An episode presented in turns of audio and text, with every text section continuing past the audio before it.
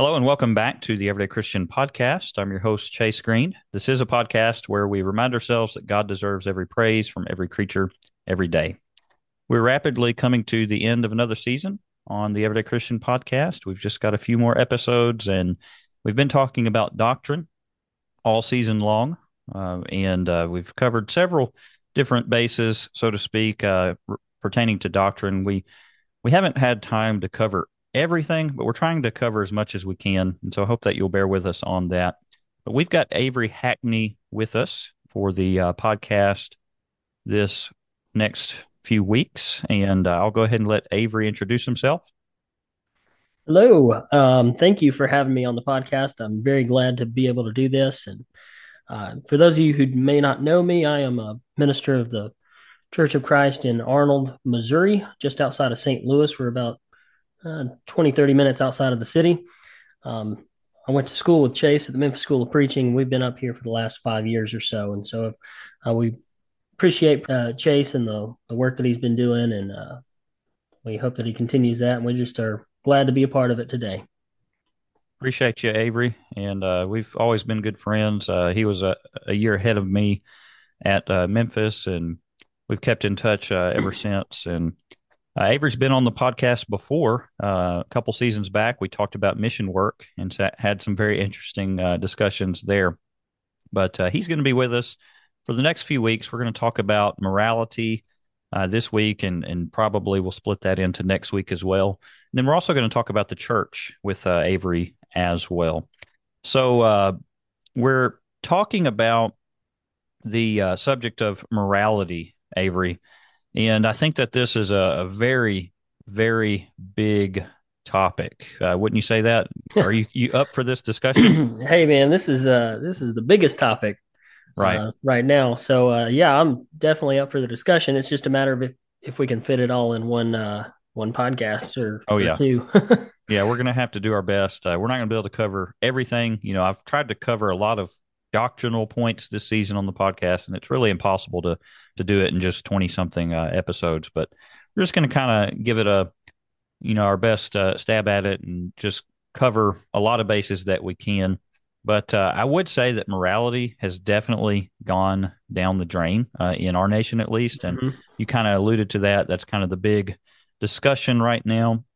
It's all over, you know, the podcast sphere and uh, the news media, et cetera. People are talking about morality. Of course, you've got two major viewpoints. One would be basically anything goes, which is really postmodernism.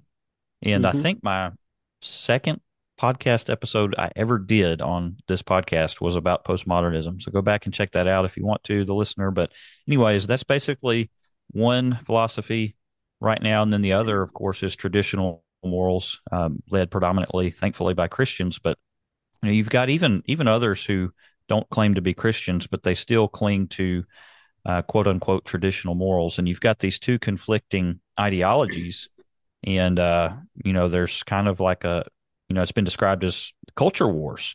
So, I guess getting into that, Avery, what do you think's contributing to these culture wars uh, regarding morality? Well, uh, first, I want to say you hit the nail on the head when you said postmodernism, and it's actually funny because I'm uh, we did not plan this at all, but I'm actually starting a class tonight um, with a, the adults here at Arnold, um, and and it's entitled Modern Doctrines, but really it's about Christian ethics and morality. And the very first class we're talking about tonight just so happens to be postmodernism, um, because I think you can break down every subcategory of morality, whether it's uh, existentialism or relativism or humanism, everything falls under the guise of postmodernism. Um, and it's this idea that we're really arguing about subjective versus objective. That's the whole argument. Every one of these doctrines, every one of these ideologies falls under whether or not you believe that there are objective morals. Um, and that's what, and really all of our social issues a lot of them, if not all of them, boil down to that very fact. Um, I mean, when we talk about different social issues with, uh, you know, what our country's experiencing on the realm of sexuality, and uh, you know, one one side says that you can or cannot be a, a an you know one thing. Um, that's just postmodernism. That's all it is. Yeah. And and I've I've the best description I've heard of postmodernism in the scope of the Bible is the the scene at Babel. So in Babel, you have this group of people that come together and they say, We are going to build a tower to God. And that would be labeled as modernism. So modernism is we don't need God, we have science, we have community, we we can figure it out on our own. And then you have the the scrambling of the languages. That was postmodernism. When everybody says, okay, well, now we're not going to do it as a community, we're not going to do it as a society. How about we all just choose our own morals? And really, it is it's old. It is an old, old doctrine. I mean, it goes back to Genesis. I mean, all Satan had to say to Eve was, You won't surely die. And what's implied in that idea of you won't surely die? Um, you know better. You can figure it out on your own. You know, um, but I go back to those words of Jeremiah. It is not in man. Uh, you know, you you can't expect to figure it out on your own. Um, and so, really, when we talk about this idea of, of morality, I think it just boils down to subjective versus objective. Um, you know, under the the label of postmodernism, if you want to call it that. But all of these moral issues just boil down to: Do you believe that there is a higher standard? Absolutely, yeah. You know, um, you know, we use the term and kind of the description. You know, morality. You know, it's black and white, and uh, there's a lot of things that are absolutely black and white uh, right and wrong issues. Now, that's not to say that there are some areas uh, of opinion. You know, there there are some areas of opinion, and we have to use discernment to know, hey, is this right or wrong in this given situation? But there are so many things that are for sure black and white, right and wrong, and there's we live in a world today that wants to say no, there's nothing black and white. There's nothing right uh, for sure and wrong for sure. And uh, you can do whatever you want. You know, you mentioned uh, from Jeremiah, it's not in man who walks to direct his own steps. And, uh, you know, it also says in Jeremiah that the heart is deceitful above all things. Who can know it? And how many times do we hear, you know, in the Disney movies and, and, and the TV shows for young people, et cetera, just follow your heart. Just follow your heart. Well, when you really think about it, following your heart um, can get man in a lot of trouble unless man's heart is properly trained by God's word. And, uh, you know, we have to hide God's word in our heart so that we might not sin against God. Psalm 119, verse 11. So, you know, there are a lot of contributing factors. Postmodernism is definitely, in my opinion, the overarching um, contributing factor you know the overarching umbrella if you will. And then underneath it you've got lots of other stuff. But uh, we could talk about the entertainment media. Uh, we could talk about you know peer pressure with kids and and who they're around and and trying to get them to do things that they know they shouldn't do etc uh, but the bottom line is there is objective right and there is objective wrong and uh, we live in a society that denies that simple fact uh, we we live in a society that has uh, denied the word of God, and uh, you you mentioned modernism. You know, in the 17 and 1800s, the modernists they basically dismantled uh, in their mind the word of God. They didn't believe in mm-hmm. the inspiration of Scripture anymore. Postmodernism was the only logical uh, coming after that. You know, postmodernism, and now some people are starting to argue that we're even post postmodernism uh, at this point, which is another discussion for another day. But long story short, it's all gone downhill, right? Right. And I, I want to mention two things. Uh, I, I, jumped ahead and I really opened up that uh, postmodernism discussion, and it is a big discussion. But uh, I don't want to jump too far ahead because you had asked kind of about how emboldened, um, correct me if I'm wrong, but uh, how emboldened morality or immorality, we should say, has become in our culture. Um, and I, again, I think you you said it perfectly when you said people try to decide with their own hearts, right? Uh, they try to, you know, dictate their own morals based on what they feel. Matthew 15. Matthew 15, 19, for out of the heart proceeds evil thoughts, murders, adulteries, fornications, thefts, false witness, blasphemies, I mean, should we say more? Just because I feel right. something, just because I uh, am inclined to do a certain thing, does not make it moral.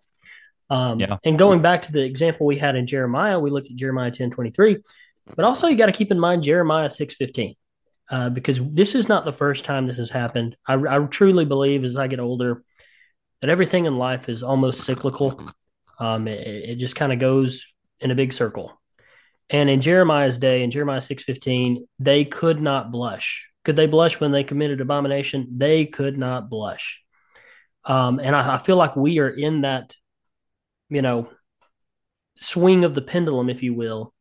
Um, not to say that, that we should live in doom and gloom and this is the end of society. And, you know, there is still hope that that we self correct. Um, and we surely need to do that. Um, yeah, but this I think is we're seeing even time. some signs of that. Uh, oh yeah, extent. absolutely. Yeah, and I'm I'm excited to talk about that. Um, because again, there comes a point where it gets so grotesquely immoral that eventually somebody comes along and says, "What are we doing? You know, this is ignorant." Right. Um, and in the if you go back to Judges, that's exactly what happened. You know, we have that cycle of sin, oppression, cry, deliverance, sin, oppression, yep. cry, deliverance um, you know, these people would sin and the, then they would feel the uh, consequences of that sin. And then they would cry out to God and God would send a judge and the judge would come in there and say, Hey, what are you guys doing? You gotta, you gotta live for God. And so they do it for a little bit. And then, you know, the cycle would just keep repeating. And I right. think that cycle has continued to repeat, you know, maybe at a larger timeline, but uh, through the ages, you know, of, right. Yeah. yeah. History definitely repeats itself. Um, yeah, you, you kind of mentioned how basically we're, as a society, openly uh, accepting immorality now. You know, there, there's always been immorality, but it was always kind of you know under the table, hidden. You know, it it wasn't in plain sight like it is now. Uh, but you know, like you also mentioned, it is the case that some you know, and whatever the percentage, whatever the minority is, but there are some people who are starting to make a stand. Um, you've got mm-hmm. parents going to school boards and say, saying, "Hey, enough of this. We're not going to put up with this, and you keep it up, we're going to vote you out, and we're going to replace you in the school board and things like that." That's mm-hmm. great, and that's a sign that a lot of people are waking up. Uh, me personally, I hope it's not too late, and I don't think it is, but but you kind of wonder that sometimes. But kind of going into my next point was the open immorality that we're seeing now. Uh, people are just in your face uh, mm-hmm. uh, about the immorality now, especially in the last decade or two. So, I guess would you agree with that? And maybe we can list some examples of of how immorality is so open now. Right, and I, I totally agree with it. The question is why. Um, why are they so? I would call it militant. I think that is a very uh, just word for it. Uh, why is this militant immorality um, so prevalent? And I go back to a comment one, one of my, uh, I would call him one of my mentors in in the realm of preaching, and um, you know, really helped me out as I was coming up and starting to preach. He said, "When you are preaching truth, you are going to upset everyone living in sin and error." And so as a result of that, they don't want to see you living righteously. Um, they want to force you to see what they are doing long enough and loud enough to where it becomes, quote, the norm, because that eases the conscience. Yep. Um, you know, if, if they say it long enough and loud enough, what do we always say? The squeaky wheel gets the oil, and society will bend to their, you know, every demand over time and what that all boils down to is they want to feel like you're not judging them, if you will. Mm-hmm. And it's and, and, yeah, exactly. And and it's not that we are um, rude to people living in you know immorality. We try to teach those people, but there's a part of the human conscious that still is held accountable. Um, and and I feel like that weighs on people over time, to where they just you know it's kind of the uh, the same thing with John the Baptizer. You know, he lost his head over over speaking the truth, right? Right. Um, sometimes that's what it comes down to as far as us socially is losing our standings with these people. Um, but we need to make it very clear that we are not going to bow down, doesn't matter how long you talk about it or how loud you talk about it, we will always stand on the bedrock of truth, which is immorality is wrong in the sight of God. To sin, to miss the mark, it is wrong. Right. Um, and we can't back down on that, you know, on any of these topics. And there, there's a, you know, a ton of examples we could go through as far as the uh, social uh, decline in immorality. But all of these topics fall under the same, uh, you know, banner of truth that we cannot bow down. We cannot. Yeah. Well, you know, I think about some of those Old Testament stories and, you know, actual historical events from the Old Old Testament that we learn when we're young, you know, in the VBS and in the Bible class curriculum and things like that. And I think back to, you know, David facing Goliath and how many Davids do we really have today who are willing to face the Gol- uh, the Goliath of open immorality, you know? Mm-hmm. And also think of like the book of Daniel. Daniel when he was told no, you know, you don't pray to God, you pray to uh to the image or whatever, he opened his window like he always had and three times a day prayed toward Jerusalem to God. And he said, No, I'm not going to uh, bow down to this. I'm not going to capitulate. And, you know, uh, Shadrach, Meshach, and Abednego, mm-hmm. I prefer their, their Hebrew names, but, but, you know, we know who they are. And uh, they refused to bow down. And, and they, you know, they acknowledged in Daniel that whatever the case may be, they said, Hey, we know that God has the power to deliver us from this situation, but even if he chooses not to, for whatever reason, we will not bow down to this image. And I think it's truly amazing that we read of people who had tremendous faith like that, but then we have to ask the question okay, are we learning from those examples ourselves? Are we standing up to the the uh, you know the the golden images of our day, which is you know open immorality and the trans transgender uh, agendas and things like this. You know the divorce rate is still hovering somewhere around forty five to fifty percent in our country.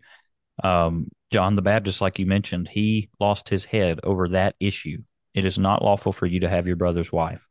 Mm-hmm. Um, and I've done an episode with a, another podcast in our network before on on this subject. Go go uh, check that out. Uh, I'll try to remember to put the link in the description, but also just go read Matthew chapter 19. It's very clear. Um, it is black and white. It's not hard to understand. Um, you know, prayer and, and Bible as well, taking, being taken out of the school systems, um, music, movies, TV shows, etc., just out of control as far as the immorality that's being propagated through this now. Uh, the evolutionary and atheistic thought processes that are so pushed today, the agendas, uh, major, major problems. But I think the biggest uh, elephant in the room right now is definitely the LGBTQ plus stuff, and they have to keep adding letters because they just it's unending. Um, it's just gotten out of control, and we're going to speak out against it on this podcast. And if they shut us down, they shut us down. But we've got to speak the truth, and we do so in love. Ephesians four verse fifteen. But uh, truth does not exclude love, and love does not exclude truth. They're not mu- mutually exclusive. We have to stand for both. And uh, we're living in a society that truth is under attack. And uh, not only that, but you, you look at the people that are involved in all this different stuff, and they're absolutely miserable. They're not gaining any happiness from this. And sometimes they will try to say, well, it's because you're persecuting us. No, it's not because we're persecuting you um, which we're not, by the way. That's a that's a accusation. Sure, but they're unhappy because they're searching for happiness in all the wrong places. And I referenced the book of Ecclesiastes, one of my favorite books in the Bible, because mm-hmm. it really it sums up the the message of the entire Bible. And Solomon looked for happiness in all the wrong places, but he couldn't find it. He was downright miserable. And some of the things that you read about in the book of Ecclesiastes, you're like, wow, this is pretty pessimistic sounding, but you have to remember he was looking at life from the perspective of, I can't find happiness in all this sinful stuff. Uh, let me hear the conclusion of the whole matter. Let me give the conclusion of the whole matter. Fear God and keep His commandments, for this is man's all. This is this is the whole of man. We need to be preaching that message today and telling people, hey, there is a better way Jesus came to give life and life more abundantly. You can find true happiness, true joy in that. You're not going to find it in all these sinful pursuits.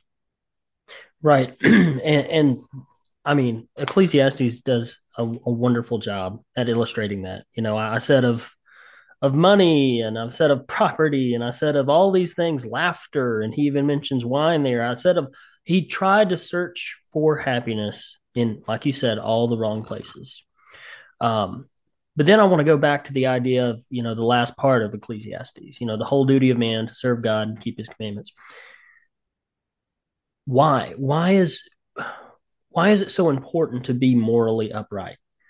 Um, and I want to go, if you if you would allow me a little bit of uh, time here, I want to go to First Kings chapter twenty one. I want to talk about the value of your soul and the value of your morals, um, because we think of it, and, and society has done a real good job at making us feel bad about being moral, which is the absolute opposite way that it's supposed to be. But that's what they've almost tried to do, and they're doing it to our young people. You know, I work with a lot of kids here at Arnold. Um, the guilt trip, if you would call it that, you know, if you want to call it that, the guilt trip of immorality is it, it is shocking. Um, but we see this in First Kings chapter twenty-one. Naboth had a vineyard, and in verse number two it says, "And after this, Ahab said to Naboth, Give me your vineyard, that I may have it for a vegetable garden." because it's near my house and I'll give you a better vineyard for it. Uh, or if it seems good to you, I'll give you its value in money. So he was willing to exchange a better vineyard or its value in money. But watch Naboth's response. Naboth said to Ahab, The Lord forbid that I should give you the inheritance of my fathers. It was not in Naboth's um, wheelhouse, if you want to use the loose term. It was not his to give. This was part of an inheritance. This is not okay for Naboth to give away or sell this property. And Ahab went into his house, uh, vexed and sullen because of what Naboth the Jezreelite had said to him. Fast forward, Naboth stands his ground. Naboth does not budge. And we understand that uh, Jezebel, you know, Ahab's wife, goes and talks to her husband and essentially says, Well, why are you so upset? And he says, Well, Naboth wouldn't give me the vineyard. Naboth wouldn't budge. Um, and so she has Naboth killed. Uh, but then we see the highlight of the end of this chapter, starting verse number 17. The word of the Lord came to Elijah the Tishbite, saying, Arise and go meet Ahab, king of Israel, who is in Samaria. Behold, he is in the vineyard of Naboth. Keep in mind, it's still called Naboth. It's not called Ahab's vineyard, uh, where he has gone to take possession. And you shall say, Have you killed and also taken possession? And you shall say to him, Thus saith the Lord, in the place where the dogs licked up the blood of Naboth, shall dogs lick up your own blood. Now, I want you to look at the end of uh, this text here. In verse number 25, it says it all. And this is where we are in verse 25. There was none who sold himself to do what was evil in the sight of the Lord, like Ahab, whom Jezebel his wife incited sold himself. Yep. Okay. We have two opposites in First Kings 21. You have a man standing up for what's right. I'm not going to sell this vineyard. It's not mine to sell. Um, no, even if I will get a better price for it or its value in money, I'm not willing to sell. And then you have the opposite end of that, the pressure, and then finally the, you know, overpowering of Naboth. And it says, Ahab was a sellout. Yep. So when we talk about morals in our, you know, modern day society, I want to encourage my brothers and sisters to think of it like a business transaction. Okay, you forfeit your morals. You allow these things to enter your home, you know, whatever it may be. At what cost? Because you're paying something for it.